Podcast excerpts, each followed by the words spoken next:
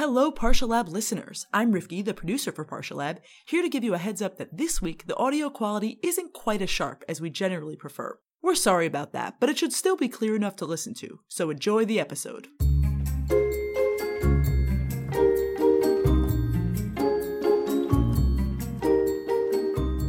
Hello and welcome back to another episode of Parsha Lab. I am Imu Shalev. I am Rabbi David Fohrman. And this week's Parsha is Parshat Teruma.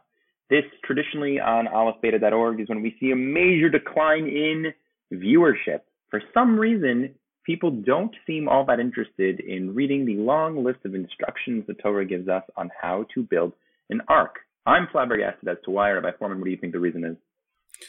Uh, I really have no idea. Arks actually seem like the uh, most fascinating part of the Torah, at least for me. Yes. And so for amazing Parsha videos on Truma, please make sure to check out aleph-beta.org. But that's not why you're here. You're here to hear something new on Parshat Truma with us. So without further ado, let's jump in. Okay, so Parshat Truma um, begins not really with sort of the reason why God is saying necessarily, I, I would like a mikdash it begins with, you know, hey, ask everybody for truma. Uh, they should donate these sorts of things. You know, basuli mikdash v'shachanti which you could argue is the reason for the for the mikdash, right? Please create for me a sanctuary, and I will dwell amongst you. So God seems to want to dwell amongst us. But then the very next thing that happens is we get the IKEA instructions for how to build an aron. Um, and there are a couple of interesting uh, words that keep popping up that I wanted to to bring up with you. So if you come with me, um, chapter 25, verse 16, in the instructions of the Aron, Venatata el ha'aron et ha'idut asher etain elecha. Please put into the ark the testimony that I am going to give to you. By Fohrman, what is what's the testimony? Seems to be the actual tablets of the Ten Commandments themselves. Then come with me again now to verse 21. V'natata et hakaporet al ha'aron milmala, v'el ha'aron titain et ha'idut asher alacha. Right, so again we get this repetition of putting the um, idut into the aron. So God is saying when you, you put the ark cover on the ark, you should put the testimony into the ark. And then here's the interesting verse. ונועדתי לך שם, דיברתי איתך מעל הכפורת מבין שני הקרובים. I'm going to meet you there, and I'm going to speak to you on top of this covering of the ark, in between the two kruvim, asher al aaron ha'edut, that is upon the ark of testimony, et kol asher el bnei Israel. Right, all these things I will, I'll, I'll, give you in a commandment to to bnei Israel. So so a couple of, of things that I'm noticing here is the the uh, Mishkan itself is seeming to be established all around this ark. This ark is, seems to be the centerpiece. It's the beginning. It's the very first kli we hear about, and that the ark itself is meant to house edut, uh, testimony. So much so that the ark is called the Aron Ha'edut, the the ark of testimony, and later on throughout the Torah, we we're told that the Mishkan itself is called Mishkan Ha'idut, uh, and the Luchot are referred to as Luchot Ha'idut. So I want to ask you two questions. One is why is you know what what is this idea of testimony? Why are the Luchot referred to as Luchot Ha'idut? What are they testifying to? And why is that testimony seemingly so important that it's at the center of the Mishkan, so, so much so that the Mishkan sometimes is referred to as the the Mishkan, the tabernacle of testimony. And I want to ask you one more sub question back in that verse 22. Do you see any resonance in the no'adati lechasham? Right, I'm going to meet you there. But in that word no'adati, right, is is the word aid uh, or testimony. And the, we know all over that the Mishkan is more commonly referred to as Ohel Moed, right? The tent of meeting. But again, in that word, is, is there testimony there? I'm seeing these themes, not sure what to make of them. wanted to hear from you. Okay, yes, that is indeed fascinating. The word v'no'adati there, and I will meet you, or I will join up with you, um, clearly is a play off of the word edut, which appears over and over again. You pointed out that we have the word edut as testimony several times, and then all of a sudden this word v'no'adati, which is very similar. The letters are actually the same as edut, so it's clear that it's connected. It reminds me, Imu, of a um, of a similar kind of thing that you have in the Garden of Eden story with the word for nakedness, right? You have nakedness appearing over and over and over again. And the word for nakedness is arom, and the man and woman were naked and they weren't ashamed, and then they were naked and they were ashamed, and there's all sorts of nakedness. But right after we hear that Adam and Eve were, were naked and they were not and they were not ashamed, Shneim hayu aromim velo yitboshashu, where else do we get the word arom right after that? But we are introduced to our friend. The snake, who is arom. But it doesn't mean nakedness there. What does it mean? He means clever. He's clever. He's a wily snake. Exactly. So the question is, why would the Torah describe, use a word which it uses over and over again to mean nakedness? Why would it use that word to describe the snake and now use the word to mean something else, which is crafty, wily? If you even think about crafty and wily, it's actually connected to nakedness. It's not like a different idea. It's not like apples and Cadillacs. They're connected. They're like opposites of each other, right? Because uh, if you're if you're open and what you see is what you get, is that's what nakedness is. And then when you're crafty, you hide your your real intention. So why would the Torah use this word to mean nakedness, nakedness, nakedness, and all of a sudden use the same word arom but in an opposite sense? So it strikes me that this is something the Torah does now and then. It's a kind of surprise tactic. And, and, my feeling of, of sort of how to treat this when the Torah does this is it's, it's creating an intentional surprise for the reader. It's like if the Torah is conditioning you to think nakedness, nakedness, nakedness, all of a sudden, surprise, crafty. And the idea is is that if you think about what it does to you sort of subconsciously as you read a text and you hear a word and you expect it to mean something but it actually means something else is there's a part of your brain that's thinking it's supposed to mean a even as you translate it as b such that when you hear about this snake even though the snake is crafty there's a part of your brain thinking but one second in, some sense is, it, is he also naked right? There's like it, it, the the meanings blend. Um, and, and, I think that's kind of what's going on here. I'll give you one more example. What would it mean to have a, a, a naked snake? Ah, so what would it mean to have a naked snake, right? So it would mean that even though this snake is crafty and even though he's wily, that's only true from one perspective. But from another perspective, the snake is actually what you see is what you get. The snake is naked. Now, if you actually think about the snake and the snake being naked, actually physically speaking a snake is sort of the most naked of all animals in the sense that it doesn't have fur right? It's just it's literally like its skin snake skin. But even deeper than that i think and and this is an argument i make in the book the beast that crouches at the door um, available which at amazon.com and at aleph-beta.org um, the, and what the snake is at some level is tricky when viewed from a certain perspective but when viewed from another perspective, very open, very what you see is what you get, very naked, as it were. Really, this is Samson Raphael Hirsch's view of the snake, which is that the snake is faithfully representing to you what it means to be an animal. And the argument it's making is an animalistic argument, which, from the perspective of man, mankind, that's not an animal, it's a tricky argument. But from the perspective of the snake, is just I'm done just telling you what it's like to be a snake. I'm very open and upfront, very naked, very transparent. So I wonder if something like that is happening over here um, which is that same sort of methodology as work, which is that here you have this idea of testimony, testimony, testimony. That's what the Ark is about. That's what the, the, the Mishkan is about. And then all of a sudden the Torah throws you for a loop, gives you that same idea, and says, I'm going to be meeting up with you.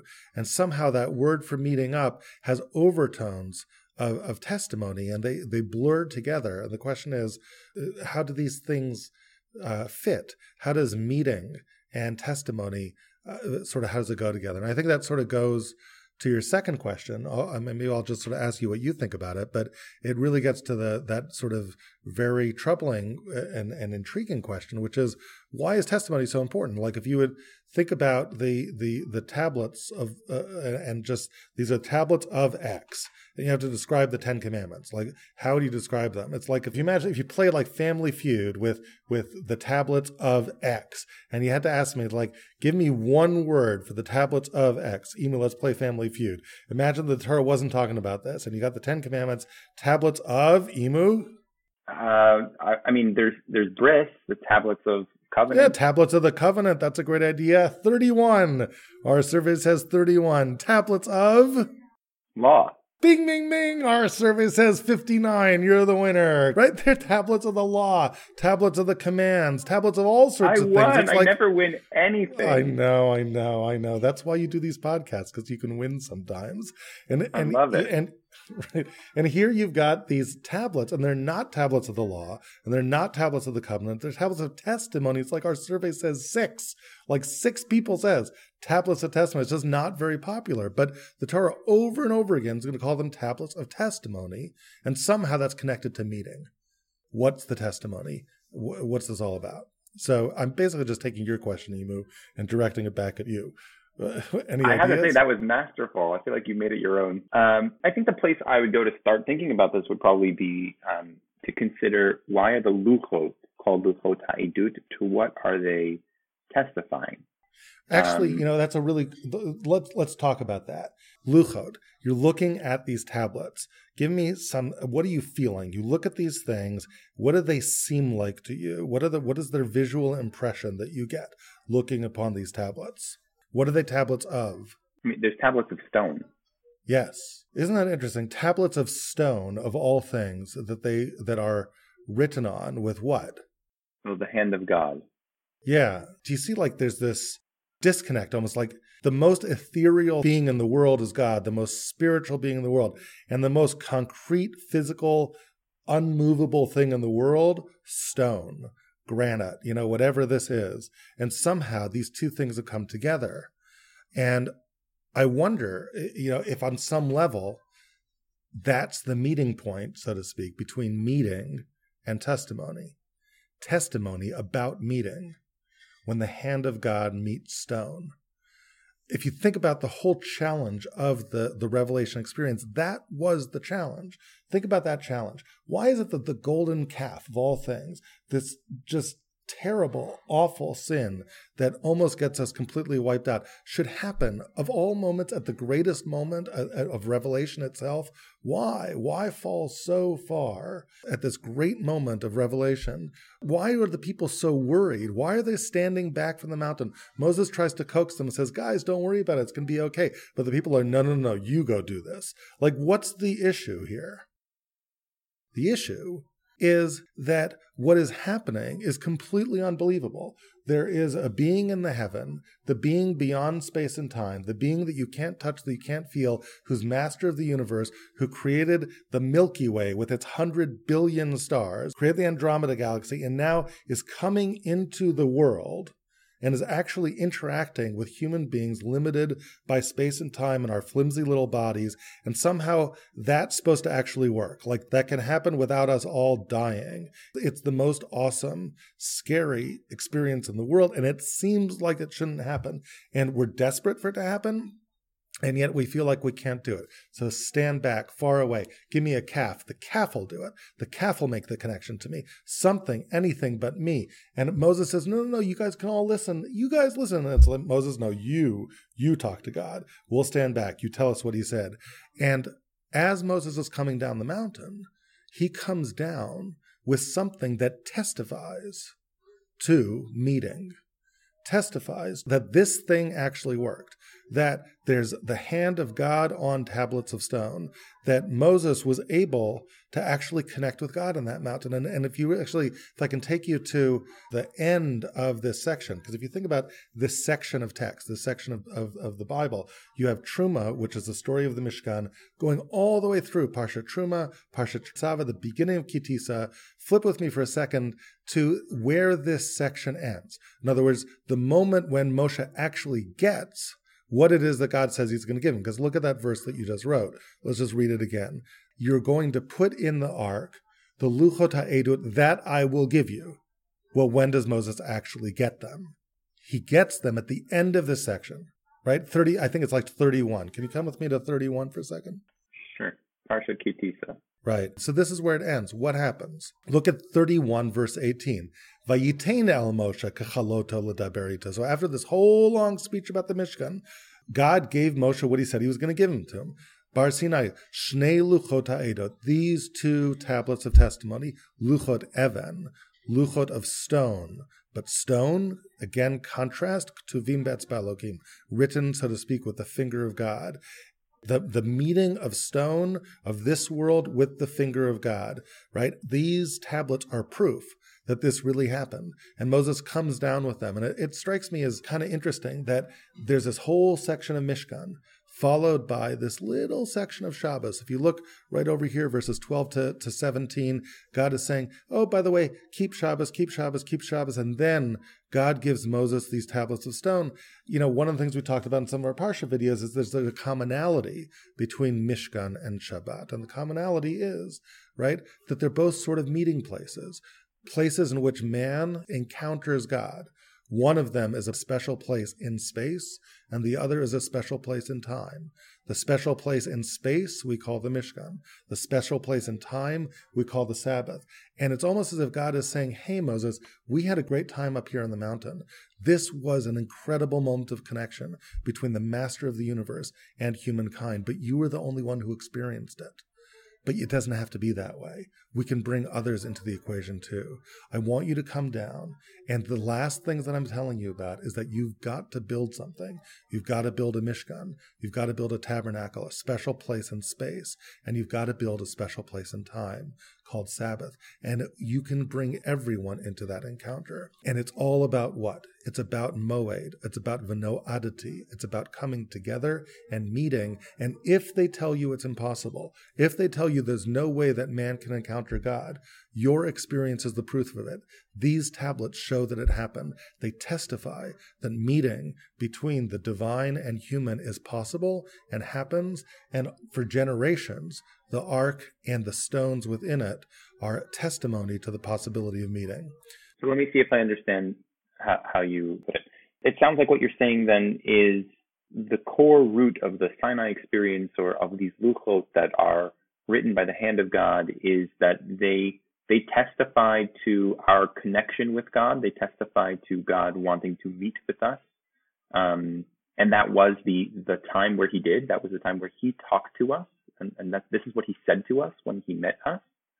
Um, and it is now uh, ensconced in that impermanence and, and through beautiful symbols. So when we met with God the first time, He talked to us, and now uh, the the the testimony of that, right, the reminder of that forever, is His hand on our earthly stone.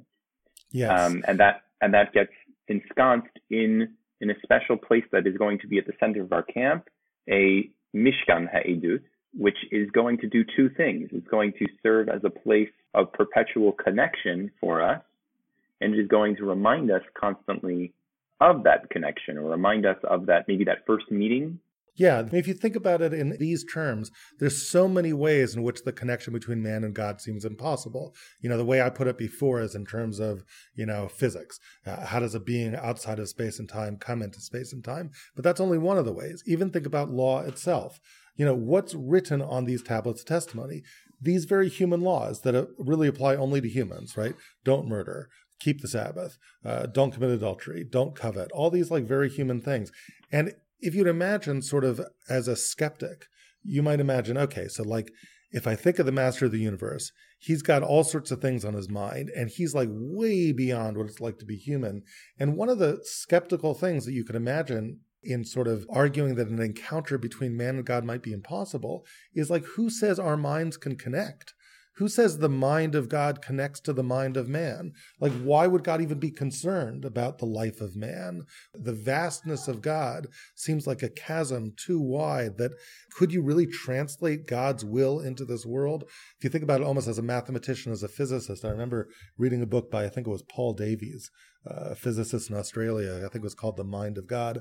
And one of the things he argues in the book is that one of the deepest mysteries of mathematics is that the universe is mathematically comprehensible, that it's hard to figure out the math, but the math is at the level that a human mind could understand it. And the fact that the universe is understandable, it's almost like that connecting point between the mind of God and the mind of man, that we can reach out with our minds and somehow connect to this sort of mathematical beauty, which is the soul of, of, of physical creation. And, and that exists not just in mathematics, it exists in the social realm, in the judicial realm, in the law that we bring down. There is a will of God that is meaningful, that's actually godly, that translates into the world of man. And when you think of that, that that's ensconced in law in these tablets, that's kind of mind blowing. Yeah. I think for me, you know, a takeaway of, all of this is is to consider the fact that um, you can make a big deal about Ohel Moed emotionally, right? What it must have been like for people to uh, center their city, to center their camp around uh, a place of meeting. And it's a place of very obvious meeting, I think, right? The cloud would come down, and that's pretty miraculous. It's pretty crazy to know, oh, what, what, what's that? Oh, that's that's God's house. God, God and Moshe, they're talking right now. Um, how how emotionally and spiritually stirring that must have been. Um, but then there's the testimony side of it, right? The, the testimony side of it, to me, feels like it's answering um, a human failing which is our tendency to forget, uh, our tendency to deny realities. And testimony is something very powerful because it tries to help remind us of what the reality is. And, or another way of saying it is testimony makes it impossible to deny the truth of a reality. So mm-hmm. when you bring those two concepts together of testimony and meeting, right? On the one hand, there's the closeness. I, I want to be close to God. I want to be close to you. I want I want to meet you. And on the other hand, and it's apt that you brought up the golden calf, um, sometimes we we don't we don't want to uh, align ourselves with that reality. Sometimes that's too much for us. Sometimes we're scared of it, and sometimes we want to enjoy our lives without the commitment of that closeness. And the testimony, the the edus, the the presence of that ark, the presence of that Mishkan at the center of the camp, draws you back in uh, and sort of demands demands that one take that reality uh, for what it is. Thankfully, it's not a scary reality. The reality is we're close, we're meeting, but it is reality. It's a beautiful way to think about it. That that it's like this lofty goal that seems almost impossible. This notion of meeting between mankind and God, and at the same time, the emblem of that meeting is an emblem that such meeting is possible as a constant reminder and that as a kind of beckoning to mankind that don't shirk away from this, don't shirk away from this, even though you live in this physical world and it is easy to think the divine is up there and not down here. This is true, this is true, this is true, and engage that truth. I think it's a it's a powerful way of putting it, almost as if the possibility of meeting like there's a part of you emotionally that's beckoned towards meeting with God. I want to love God. I want to love God and be part of Him. And then there's this other part, which is I'm scared of God. I'm scared of God. I'm scared of God. I want to pull away. And against the I'm scared of God. I'm scared of God. I'm scared of God. I want to pull away. There's this testimony, testimony, testimony that's saying, no, this is true. This can really happen. This is, right? And engage this. This is a reality. It's here in your world and it's here for you. And you can't run away from reality. And God is there to be engaged. And it's, it's not a fantasy. It's not something you can, you can pawn off to uh, to your imagination. Um, engage in, in, this. This is as real as as the stone that you can touch. Uh, these letters that are written with the with the finger of God. All right, Rabbi Fohrman, I want to thank you so much for potting with me this week. For those of you who are interested, Rabbi Fohrman and I actually continue the conversation. You know, today we don't have a Mishkan, um, and uh, I think that the ideas here are really emotionally resonant and makes you kind of sad that we don't have a Mishkan. So I asked Rabbi Fohrman how we can possibly relate to these ideas uh, today without a Mishkan. If you want to hear that, make sure to sign on to aleph-beta.org. It's for subscribers only. Uh, if you're not yet a subscriber, it's a great way to support this podcast and the work that Rabbi Fohrman and I do uh, at aleph-beta.org teaching Torah, making awesome Torah videos. There's the rest of this podcast and hundreds of other amazing animated videos. I'm sure you'll love to see them. And if you're already here at the end of this podcast, please make sure to rate, review, share with friends, and send feedback because we're always interested in reading it. Rabbi Fohrman and I trade feedback throughout the week. We love reading what you guys write to us. So please do. Thanks for listening. See you later.